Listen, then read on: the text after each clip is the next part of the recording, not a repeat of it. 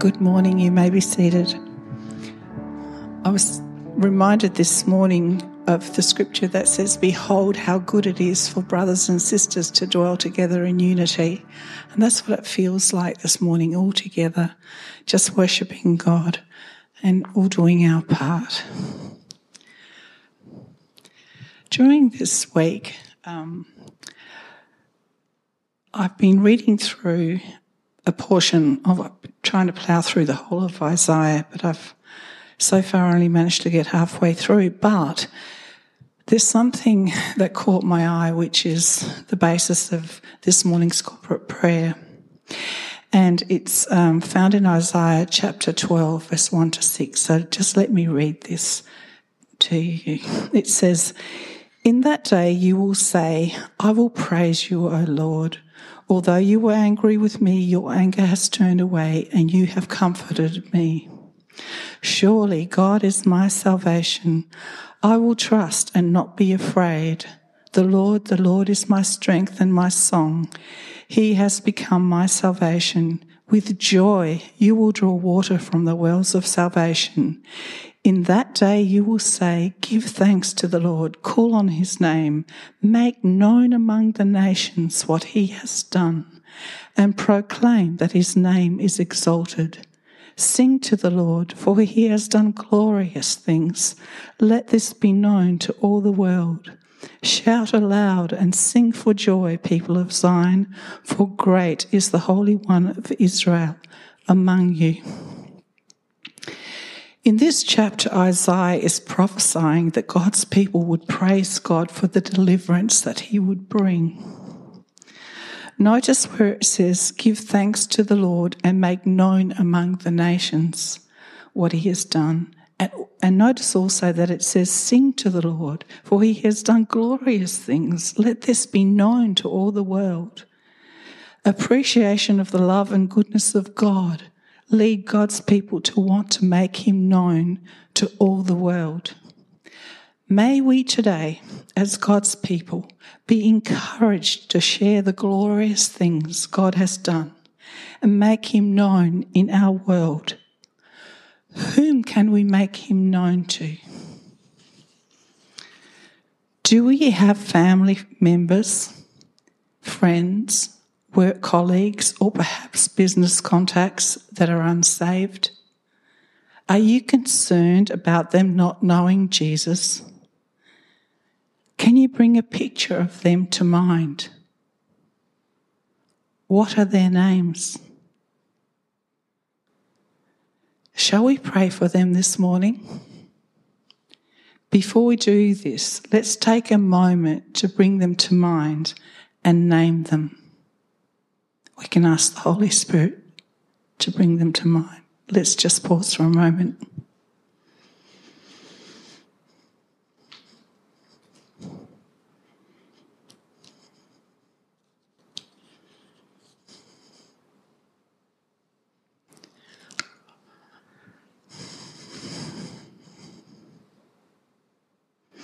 Let's pray. Our loving Heavenly Father, we give you praise for all the glorious things you have done in our lives. We thank you for Jesus and for the sacrifice you made for us all.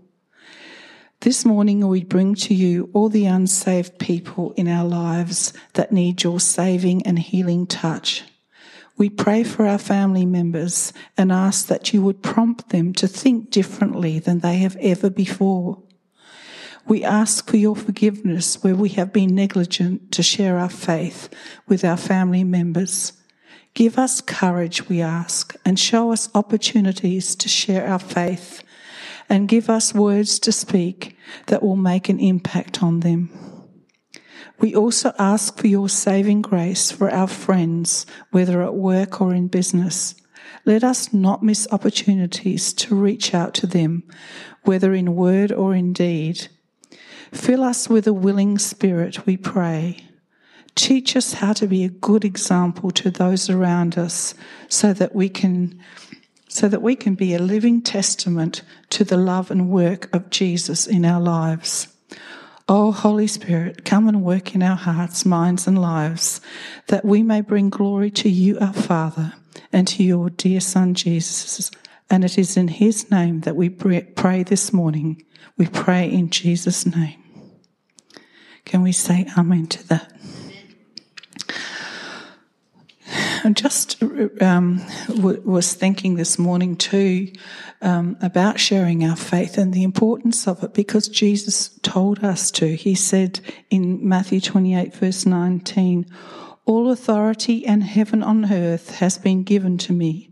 Therefore go and make disciples of all nations, baptizing them in the name of the Father and of the Son and of the Holy Spirit, and teaching them to obey everything I have commanded you.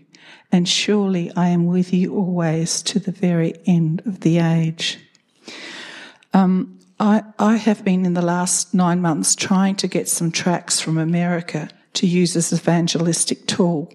I think the devil is thwarting my plans a bit, but he's not going to succeed.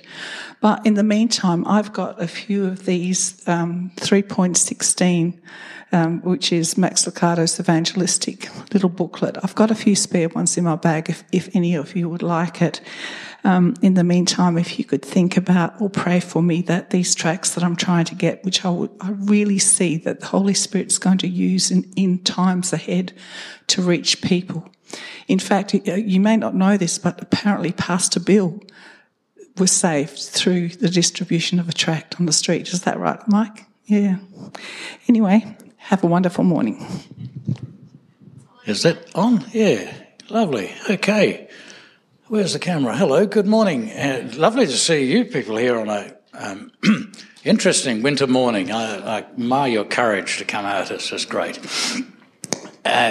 Welcome to those online, particularly our residents, we should say, or the people who we often see. So, Jenny, good morning. David and Anne Sanders. Anne's had her back operation, is doing really well. We hope we'll see them soon, or if they're off to Queensland. But Anne's doing really well. Nadine Crane, I think Nadine's about to move or has moved into her new accommodation. Not yet? Not yet. Okay. Hello, Nadine, you're still at home. Who else is out there? The Barnes family. Sam is sick this morning, so he would have been doing Ananias and Sapphira. So he's not, he's suffering with a cold. So bless you, Sam, and the Barnes family. I trust that you are feeling better and getting well. So you've got me this morning. So, bless you. My name's Mike, for those that don't know me. I will try and behave because we've got visitors. So let me pray, if I may. Lord, may the words of my mouth and the meditations of my heart be acceptable in thy sight. In Jesus' name, amen. Bit of Psalm 19. Well, I trust like you and Bev, like Bev and I, that's... I've got to put my glasses in so I can see what's going on here. I trust that, like Bev and I, you are loving the way Sam has been unfolding the book of Acts to us, how the influence of Jesus, led by the Holy Spirit in the early church, spreads across the world. Instructive lessons for us today. It is truly an inspirational story. Sam's going to pick up later on chapter 5, which is Ananias and Sapphira, as I said. But today we're going to look at chapters 6 and 7. And it's the story of a man used by the Lord to bring about huge growth in the church as a result of personal persecution. It's not something we like to hear about, but in fact persecution causes growth, both personal and church-wise. It's not yet Paul. Paul comes later in the story, but Stephen, the first martyr, and his story is quite intriguing.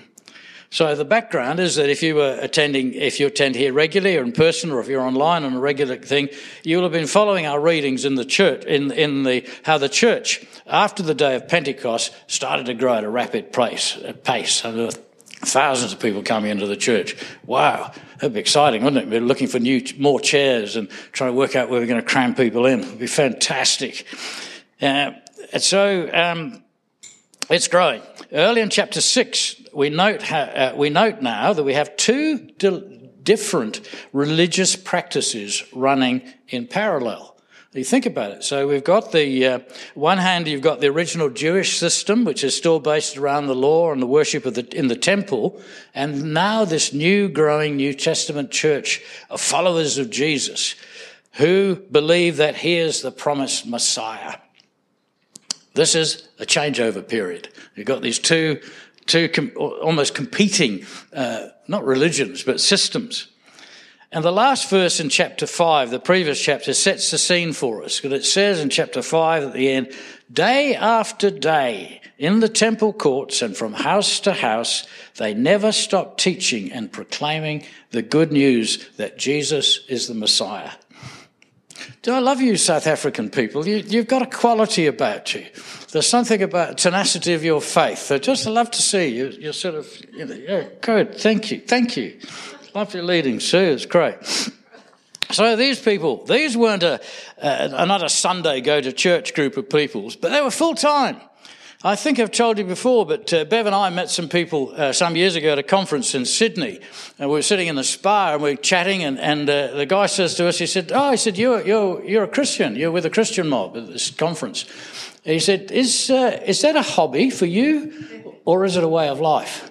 What a great question, isn't it? I think some people, it's a hobby. Turn up once in a while, think it's nice, but the rest of you, good people here, are committed to the cause, they're committed to Jesus. That's wonderful. So how would you answer that? Is this a hobby for you? No, I won't ask you that. That's rude, because you're the committed. Thank you. Because of the number of disciples were growing, blah, blah, blah, blah. Did I have breakfast this morning? Blah, blah, blah, blah. Must have been bird seed, sorry. Because the number of disciples was growing, this led to challenges within and without the emerging church. At this point, the church was still entirely Jewish. But there were two major groupings within this Jewish faith. The original Hebraic Jews, the people that spoke Hebrew and or Palestinian, born in the Holy Land. And then there were the Hellenic Jews who spoke mainly Greek and were born in other places apart from the Holy Land. Each group had their differences. The first challenge was then when a dispute arose about the daily distribution of food amongst the widows as part of the church's function to care for the widows. Here we have the potential for the first division. My group is better than yours. We deserve more food than you. And you know how the stories go. And as Hans pointed out last week, there are always people who will hold differing views from us. But the secret is how we handle this and not let issues divide us. So we get very precious, don't we, about certain subjects. But Christian grace is considering others. You don't have to agree with them, but you consider. So the 12 apostles had a meeting. And for those of you like Dave who've been in church government, that nothing changes. There's always meetings. We love meetings. We've got to organise things. We have meetings. But they decided that they needed to prioritise their roles and concluded, that the apostles, that their job was not to wait on tables, but to preach and teach. But they identified the need to deal with the practical aspects of running an organisation and sought to appoint godly people whose role would be to handle these practical issues. These were the first deacons. Both were and are still very important. Both involve spiritual gifts, and the church cannot function properly today if it doesn't recognise these different gifts and work with them. We expect too often for our leaders to do everything, but the leaders need to delegate if the church is to grow. And Paul, as you know, speaks a lot about this. He has a lot of very good teaching in Romans and Corinthians, both in chapter 12, about the church and how the church should function and the use of the spiritual gifts. I think you did hear sometime, I think before Bev and I came, puzzle person or puzzle man. So looking at the various gifts and how things fit together. Okay, so the disciples were instructed to choose 7 men. So if you're following this is chapter 6. We're just working through it. I don't know. Is it on the screen? We don't necessarily need it, Dave. I think it just, if you've got a Bible, it's chapter 6. If not, I'm giving you the sort of the long precis. They were instructed to choose 7 men from among them who were known to be full of the Spirit and wisdom. They agreed to turn over the responsibility of this practical action whilst they concentrated on prayer and the ministry of the word. This seemed agreeable to the disciples, and 7 were duly chosen, and they were presented to the apostles, who commissioned them for the laying on of hands. That's a really important thing, is that you don't just say, oh, you can do this, but you actually lay hands on people and commission them and pray that God would bless them in their service. The church continued to grow rapidly in Jerusalem, and we see in verse 7 that even a large number of priests became obedient to the faith. So the switchover is happening from the old style to the new, to following Jesus. Stephen excels in his role. He was described earlier in verse 5 as one who was full of faith and the Holy Spirit, and being full of God's grace and power, performs great signs and wonders amongst the people. What do you think he did? This is interactive time now. If you haven't been here before, you're allowed to sing out. And so Stephen's been given a job as deacon, and he's written up well. What do you think he did? He feeds the widows. Well done. Exactly. Practical. Absolutely. How do you think that might have happened? Can you just stretch your imagination? Anyway, read the book about an Italian lady who, she's got a big pot of pasta and she's cooking up a big meal, and all of a sudden all these people drop in and there's not enough food. So she goes, hey God, you're making more of the pasta. And she just keeps bailing it out. It's a true story. So come on, what's happening? What's happening here? What do you think's happening? So he feeds the widows. Well, what else is he doing? Raise the dead. Very likely. Possibly. We don't read that, but very likely. Why not? Nothing else? Boring old job then. What's it like to be a follower of Jesus? Do you see any miracles? Do you see any people encouraged? Do you see any... There's something about him, wasn't he? Glowed, it said somewhere later on. His face shone like an angel. I think he loved people. He wanted to serve people. He wanted to put people in front of himself. He wanted to do good for his community. Anything else? Pardon me? Heal people. Thank you. Jolly sure he would have done. He would have seen the disciples doing that. What do we do? Oh. Lay hands, Jesus' name. Be well. The other day I was in Coles waiting for Bev, had a couple of minutes, and funny how these things happen. This lady came in, she was in a tearing hurry. You could see she was quite distressed and she was looking around, and I clocked her. I think it's what, Dave, wouldn't you say as a policeman? You clocked her. You were aware of this person just there. I thought, okay, what's going on here? Anyway, it ended up we met at the checkout going out, and she'd only got a couple of things and I hadn't got much. I said, no, get after you. Go on, see you're in a hurry. Oh, thank you, she said. And she said, oh, I've got these tablets. I've got a headache. I said, headache? Oh. I thought, go on, Michael. I said, headache. I said, do you think I could pray for you? Oh, would you? She said. And I said, I'd love to. And I said, so I put my hand. I said, no, on my head, she said, on my head. So I said, okay. In Jesus' name, headache, be gone. And as she's walking out, I said, by the time you get to your car, I bet it's gone. And I believe it would have been. Somehow there was a Holy Spirit connection. It's fun being a Christian. It should be. It's exciting. So Stephen was a man full of faith. I think he did lots of wonderful things, and he was loved by the people. It was the life of Christ that lived through him. When we accept the Lord and ask him to come and live in us, he begins to change us into his likeness if we allow him room. The struggle is letting go our ego. Tell me about it. Allowing him to rule, dealing with our pride and self-centeredness. I think that's the overcoming that the Lord talks about. Dealing with self, putting Jesus, allowing Jesus to live through us. Another life now lives in us. Bev tells me that sometimes when she was leading worship down at Seton, a big congregation, and you'd be leading in worship, and the presence of God would come in to that service. And you would be aware, you'd be watching people being touched by the Spirit of God. You couldn't actually explain it because it wasn't anything you were doing. It was just you were just opening her heart to God. You were worshipping him with hundreds of people, loving Jesus, and God's presence would come in and fill this place, and something started to happen. I've seen that preaching a couple of times. I remember years ago over in Port Lincoln, in the middle of a sermon, I spot this guy up the back. He's on the sound desk, and I point him out, and I said, "You there, you got the back there." I said, "You've got the," and I started, and I prophesied over him. And I suddenly thought, for goodness sake, Michael, I had this sort of out-of-body experience going, what are you doing? What are you doing? What are you saying? Because I didn't know this guy. It's just out of my spirit. And afterwards he came, and it was amazing. He came afterwards and told me that it was absolutely spot on. He was going through something, and I mean, you've experienced that here. You've seen certain things when the Spirit of God moves. Happy day. So we're aware that there's a supernatural element happening which you are watching, which you didn't make happen. A person filled with God's Spirit will begin to act and live like Jesus. Dave, if we could have that first slide. Thank you. And so you love this. Guess what the scripture is? Oh my gosh. Hey, who said God's not at work in the church, eh? I'm crucified with Christ. Nevertheless, I live. Yet not I, but Christ who lives in me.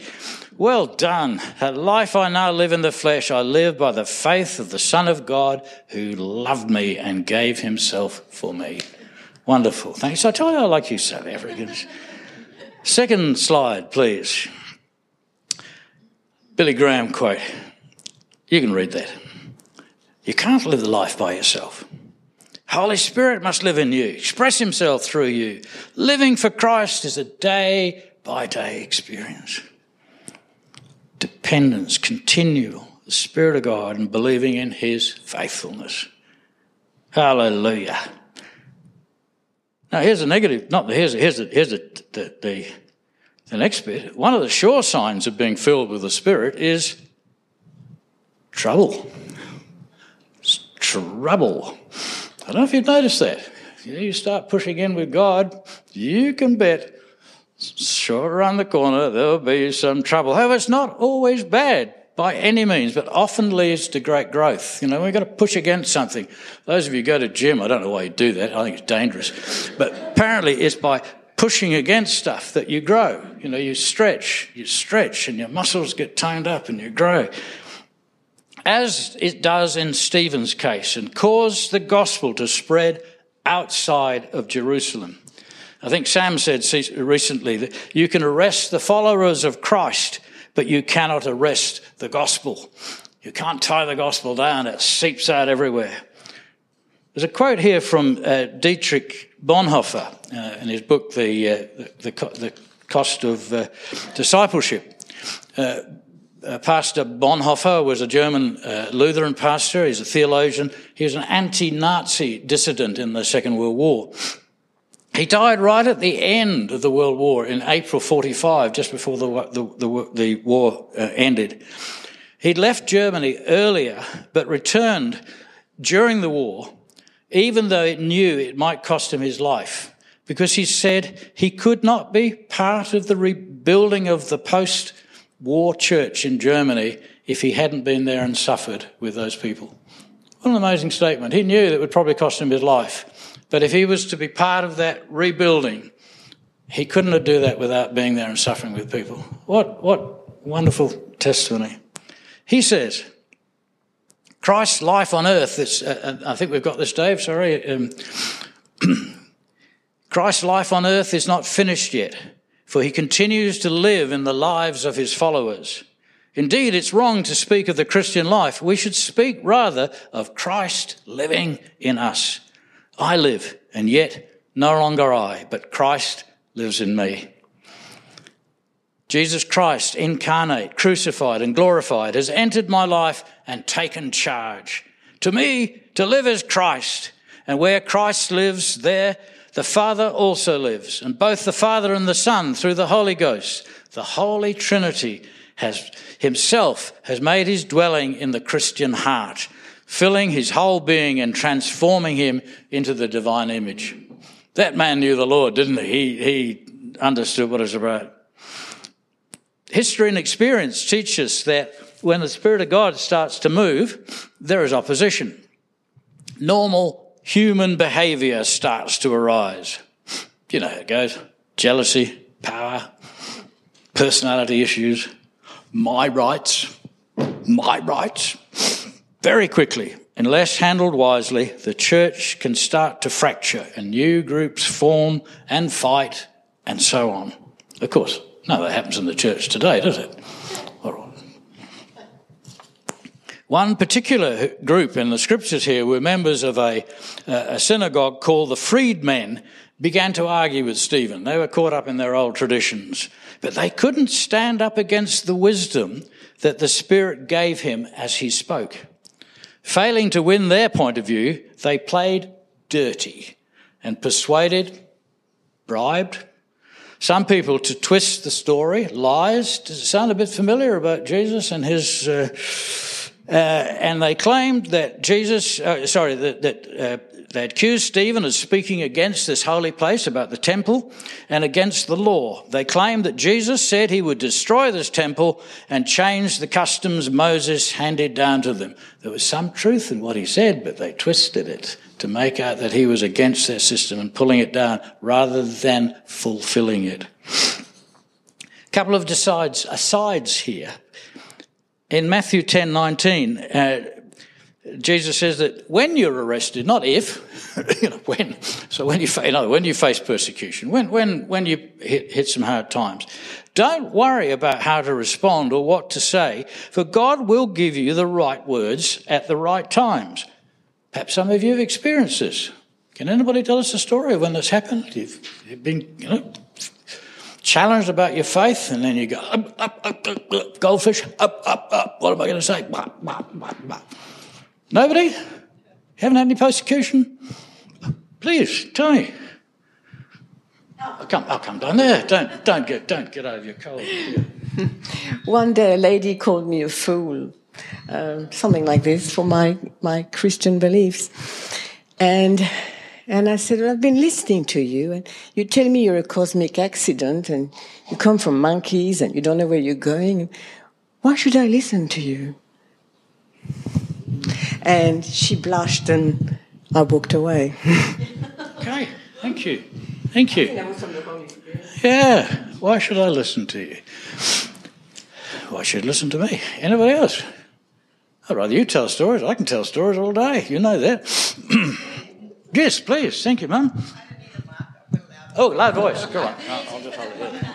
Oh, I have to. Yes, you have. Oh, okay. Okay. Well, we're from England, and we joined a church there in England, and we had been there for about a month, and the people were nice, but we quite charismatic, my husband and myself, and it was actually the story of Stephen that you're telling us right now. And the crux of it was, at the end, they said, this guy was coming to the end of his sermon, and he said, oh, and Jesus was sitting when Stephen was stoned. And we both said, no, Jesus was standing. And they didn't like us, and they chucked us out the church. But anyway, but we're still great Christians, and we still follow God. Great, thank you.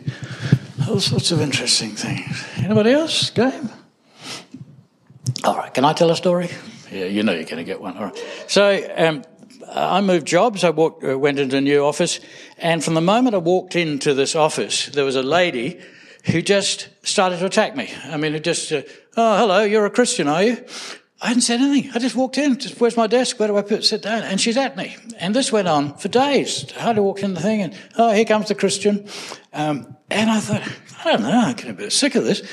So this went on for a few days, and then it ended up she and I had to go to a meeting on York Peninsula, about 2-hour drive, just the two of us in a car together for 2 hours. I was really delighted. And so it started. And we got talking so heatedly. Well, I say heatedly, it was good conversation. And we ended up going to Elizabeth because we got so involved in this conversation. And we said, oh, for goodness sake, we're supposed to be going to York's Peninsula, and we're on the, so anyway, we went across country. And during the conversation, she said to me, well, why do you believe? And as quick as a flash, and this is when I know it wasn't me, this little voice in my head says, because it's true. Because it's true. And you know, with that, something happened in the heavenlies. I don't know what happened, but she changed completely. It broke like this antagonism. And then we ended up having this wonderful conversation. And she had every right to be angry with Christians because she'd been a social worker. She'd been involved with dealing with some of the young men from, and Dave would know, remember this, the one of the pedophile rings. And some of the people involved with that were people in high society and I suspect were in high positions in the church. She was very angry. And I said, I'm angry too. And Jesus is angry. It's not the church. I said, that's not how Jesus behaves. There's a very, and we became good friends. It's amazing. After a while, we became really good friends, and she was a really lovely lady, and she was just angry because of what she'd seen in the name of Christianity. Very telling lesson, wasn't it? Just yeah. So the other side is a quote from our daily reading by the late Selwyn Hughes. We find this daily devotional so appropriate for us. It seems to fit in as whatever we're thinking about at the time, like the scripture pops out. That's what we'd have been reading this morning. It's just almost, it seems that way. There are many different devotionals, and I'm sure you have your own or you use them. What a great help they are. But the Bible reading was on July the 5th. And it's entitled, I'll Sue You. A missionary in India tells how he once met and talked with Mahatma Gandhi. And he put to him this question. What should we Christians do to help the men and women of India? And Gandhi replied, I would suggest four things.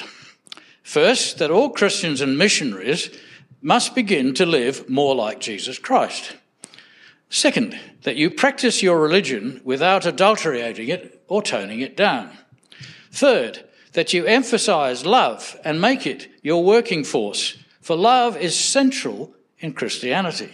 Fourth, that you study the non-Christian religions more sympathetically, so that you can have a more sympathetic approach to people. What wise words. What Gandhi was saying quite simply was this, if you want to be valid, be more like your master. Be Christian. And Gandhi said another time, he said, I like your Jesus, but I don't like you Christians. So a pastor who'd been invited to speak to a group of wealthy businessmen tells how a millionaire came to him before he commenced his address and said half jokingly yet half seriously, if you don't convert me today, I'll sue you.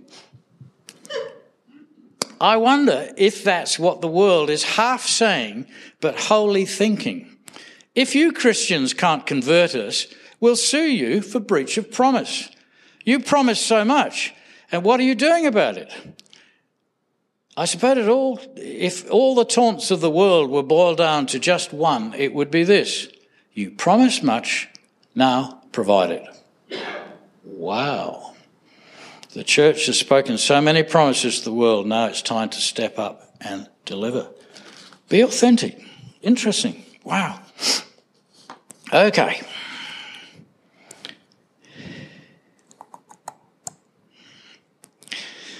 Another day, Selwyn speaks about, it goes on the same sort of thing, about those who oppose us are suffering themselves from inner emptiness. You know, the world is searching for answers, aren't they? They're sadly going often to the wrong places, but they're searching. They're half hating us, yet half hoping that we can show them we are right. Think about that. What an interesting statement, isn't it? They're half hating us, yet half hoping that we can show them that we're right. You know, the authenticity of our faith. Not bland. Jesus in Revelation rebukes the church about being lukewarm. I see your deeds, you're good people, you're doing all this, but you lost your first love. The church rises and thrives on the wings of adversity. The battle is the Lord's. It is true, it's not by might, it's not by power, but by my Spirit, says the Lord. Back to the story. Stephen, it would appear, was just an ordinary Jewish believer who had encountered Jesus, his Holy Spirit, And like many Jewish boys, he would have memorized the scriptures, the Old Testament scriptures for his bar mitzvah, you know, the red stuff. He had a fantastic handle on the Old Testament scriptures. And he joined up all the dots in God's story and understood the meta-narrative. He saw this big picture of where God was his whole journey. Bev woke up this morning with this on her mind. She said, "This is that." You remember when Sam spoke earlier on? This is that. Bev, come and tell us what you felt this morning. You okay? You're travelling all right? Yeah, good, good. I'll come up, or you can do it from there. I'll sit down here. I thought to myself, that was what happened this morning. I woke up with this, you know, this is that. And we're talking about Stephen. Remember that Peter said that, those same words. And I can remember Sam standing up here and going from one side to the next and saying, "This is that." And he kept saying, "This is that." And that's what was in my mind this morning. So if Stephen was there on that day of Pentecost and he heard Peter's sermon, then he must have understood something. Or maybe he wasn't even there, but he was one of the 3,000 that were converted on that day. Or maybe he was part of the church that developed as they met in from house to house, and daily, it says, people were added to the church. Now, maybe Stephen was part of that. And let me just read this scripture from Acts 2, verse 16. And this is what Peter said, "No, this is that which was spoken by the prophet Joel. In the last days, God says, I will pour out my spirit upon all people. Your sons and daughters will prophesy. Your young men will see visions and your old men will dream dreams. Even on my servants, both men and women, I will pour out my spirit and in those days and they will prophesy." Something miraculous was going to happen and was happening on the day of Pentecost. And so this amazing person, who is just an ordinary believer, was not an ordinary believer. As we said in our prayer meeting this morning, we said we're a group of ordinary people meeting together, but we have an extraordinary God. And so the coming of the Spirit came for the very reason that you would be my witnesses. Now, Stephen, what a witness he was. Yes, he died. But do you know, as a result of that persecution, the disciples, the believers were scattered in Jerusalem, Judea, Samaria, and to the ends of the earth. And that's what Scripture tells us. And so that was in my mind this morning when I woke up. What a witness this man really was. This is that. And it's there not just for Stephen, but it also says, and this promise is to you and to your children and your children's children and as many as the Lord will call. So that's what was in my alpha state, half between, you know, waking up. Thank you. This is that. Okay. So he embraces all that Christ has for him. It's recorded he operated the gifts of the Spirit we've talked about. He certainly, I think he would have spoken in tongues, and he doubted about that. He showed the fruit of the Spirit. He was full bottle. I think he would have lapped up everything that Christ offered him and began to live it out. He's passionate about the Lord, and it showed. By the way, I could ask, how's your knowledge of God's story? Now, you're the faithful. But for those perhaps you're watching for the first time, do you know God's story? Do you know why you're here? Do you know what God plans for you? Do you know where you're going to spend eternity? For us, it's so important that we read the Scriptures, isn't it? Now, here's a tricky question. Some of the young people might be able to help me. What is this? It's not a trick question. What is this? Can anybody help me? What is it? Pardon? A phone charger. What does it do? Charges? Your phone. What part of your phone? Battery. Battery charger. Get the point. What's this? Bible. battery charger. You're getting it? You're getting it?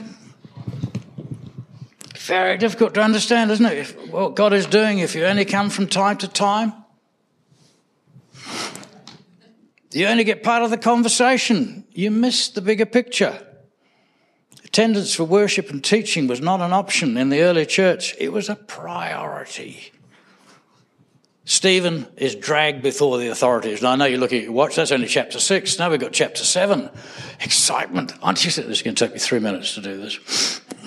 Chapter 7 you can read for yourself. It is absolutely brilliant. David, would just, if you would throw this up, I'll cover this very quickly.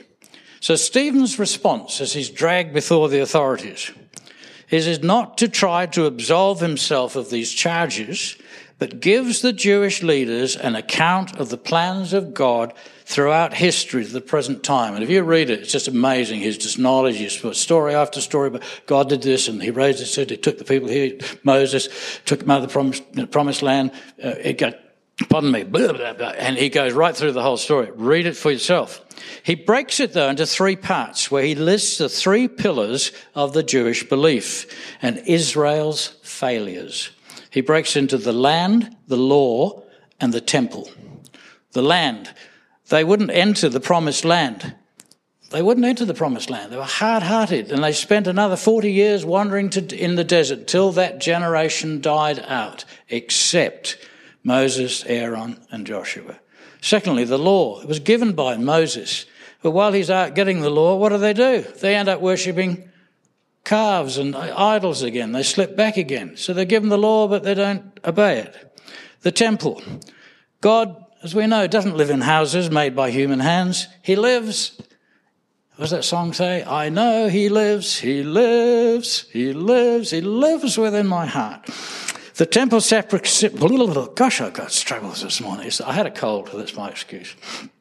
The temporal sacrificial system was replaced. The curtain, as remember, was torn from top to bottom. Jesus secures our reconciliation to God by the sacrifice of his body and blood. And the temple was eventually destroyed in AD 70. Only a few years later, the temple actually is physically destroyed. But Jesus was talking about his body, wasn't it? The temple that would be raised again. So this really stirs them up. And he starts calling them, you stiff-necked people, your hearts and ears are uncircumcised. You're like your ancestors. You always resist the Holy Spirit. Was there ever a prophet your ancestors did not persecute? I mean, he's mad. He's mad with these people that are holding back the purposes of God. They even killed those who predicted the coming of the righteous one. And now you have betrayed and murdered him. You have received the law that was given through angels, but you haven't obeyed it. Well, surprisingly enough, they got a bit angry with him. He told them they weren't good listeners. Well, he was shouting at them, but he said, but oh, the words of Jesus echo here. He that has ears, she that has ears, let them hear what the Spirit is saying. Then Stephen, full of the Holy Spirit, looked up to heaven and saw the glory of God and Jesus standing at the right hand of God. That was all too much for them, and they completely lost it and dragged him out and stoned him. There's a little bit here which I just love, and I was sharing with Willie this morning. She's going to share a word of encouragement to us later. But here's Stephen. He knows he's in trouble. He knows he's in big trouble. He's fearless, though, standing up for Jesus and talking about it. And you can almost see them picking up the rocks. But just at that moment, what does he see? The Lord smiles out of heaven, and he says, that's my boy. That's my boy. And Lord Jesus and God, Jesus' right hand appears from heaven, and he's smiling down on Stephen. And Stephen goes, Lord, I can see you in heaven. Now that was too much for them. That was the final straw, and they took him out and stoned him. But isn't that grand? Even in his darkest moment, when he was in huge trouble, he was about to die, did Jesus abandon him? No. I promise. Am I stealing your thunder, Willie? Share your word? Share your word. Come on. Yeah. Share your word. It's all part of the, there's no beginning and end to this thing. Lunches we serve later. Oh, this is what was on my heart during the week when I was doing some Bible reading, and I'm going to read it because I get all things all mixed up. So, when God said, "I will never leave you nor forsake you," a double negative is used to convey the strongest sense of never possible in the Greek language. The Greek words almi are used, which in essence means never, never, or never, ever. And this double negative appears twice in one statement. Almi is used for both never and not. In other words, God is saying, I will never, never leave you. I will never, never forsake you. The Amplified Bible puts it like this in Hebrews 13 verse 5. I will not in any way fail you, nor give you up, nor leave you without support. I will not in any degree leave you helpless, nor forsake you, nor let you down. Relax my hold on you. Absolutely not. Thank you, Willie. You sense that that's for somebody here specifically today. If you doubt really that Jesus is with you, I just think of that lovely illustration of dear Stephen sensing God's presence. So it wasn't the end, it was just the beginning. Persecution broke out, and God used this to take the message of Jesus, as we've heard, outside of Jerusalem and into the whole wider world. Someone Hughes again writes, the early church could have gone into hiding, but instead they went everywhere spreading their faith. They did not just bear persecution, they used it. It cost something for them to be Christian. It also meant something. And then, like Jesus, the Lord Jesus, he prays, Lord, receive my spirit. And like Jesus before him prays, Lord, don't hold this sin against them, as his dying words. I wonder if that could be our testimony. So full of God's love. I've got a long way to go, I know that. But to be so full of God's love that you can forgive even your enemies. What's perfect sacrifice? And we're going to come around the table now. And I'll just, in a minute, invite the music team. But just a couple of... just quick thoughts on that, and I think it's really important. I think it flows a bit in with what Hans said last week and what Willie prayed this morning, to be thinking about those who are outside of the faith and the security that we know. And there are people with lots of differences, and our normal human reaction is to take sides. But Jesus says, what does he say to us? What does Jesus say about those that stand against us? What does he say for us? Pray for them. Pray for your enemies. What a model Jesus offers to us. No wonder Gandhi, he would say, let's see some of your authenticity. Don't talk the talk. Walk the walk. And so this morning as we come around the Lord's table, he's paid an amazing sacrifice for us. And Michael, I'll try and get this right. It was his body that was given for us. He gave his body for us. Those that have opened their hearts to Christ and invited him in, we know that peace and security and all the hope that he offers us. In this world which is being shaken, we have two unshakable things. The Lord Jesus Christ, who is the same yesterday, today and forever, in the kingdom of God, which can never be shaken. What hope, what security we have. There are many that don't know that. So let us this morning, as we come to the communion table, Jesus said, I've come to die for you on your behalf. Came into the temple, ripped the curtain that separated us from God, and it enabled us to have access through his body, which was torn. His body was given for us. And his blood was shed in a new covenant, the changeover from the old system to now, instead of having animal sacrifices and sacrifices, Christ makes the sacrifice once and for all. So I invite you this morning, we're just going to sing quietly. Just come up, I think we'll start from this side, Richard, if you would. If you come up from that side and then go back down the middle, And then when this side have gone, if you do the same thing, if you wouldn't mind going out that way and then coming back. So if you go out that side and back down the middle so you don't bump into each other. It's okay. Pause when you take communion. Think what it cost. Think what it costs you to be a disciple. Are you willing to take the price? Don't take this lightly. Think about what this means. What it's cost? Are you prepared to pay that price? Are you just a believer, or are you a follower? Are you a disciple? Are you prepared to take it the next step of saying, Lord, come and live within me. Help me to be obedient. So come, as just invited to come now, come to the Lord's table. It's an open table. Take the elements and remember that Christ died for you. His blood was shed for you, that you might experience His wondrous presence. Never, ever be fearful again. Thank you.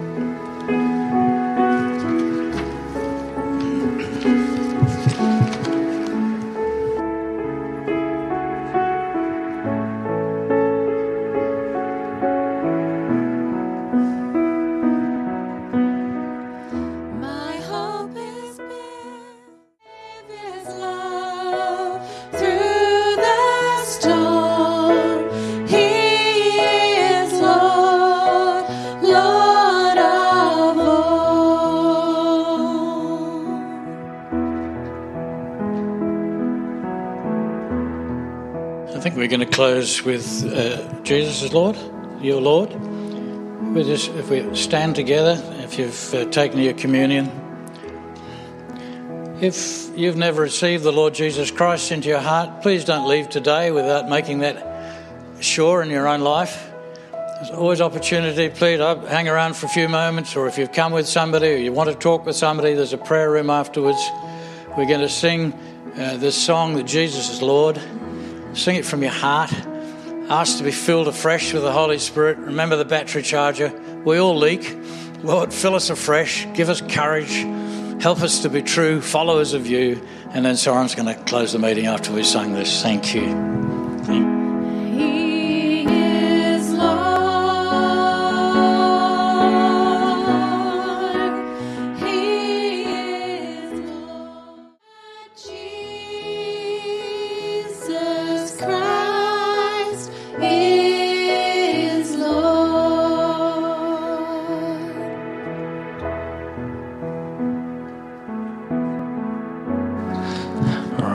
Actually received a message from Sam while we were listening to the word, and Sam and the family have written, I see, thank you Mike for saying hello, and they are feeling blessed hearing the word preached faithfully and hearing everyone share and participate.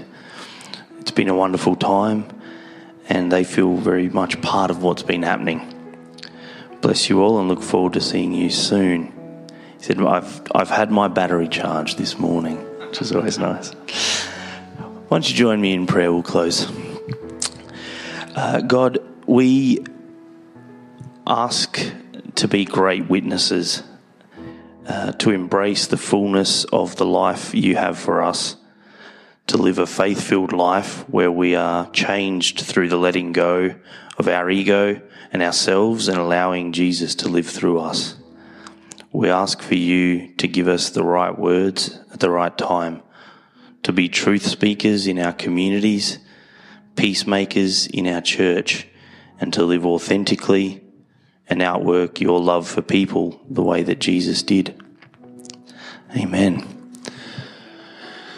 Look, if you want to hang around for prayer, spend some time talking to someone, having some conversational support, there is a prayer room in the back corner there. Otherwise, please do hang around for a coffee and a chat. Go into your weeks in peace. Thank you.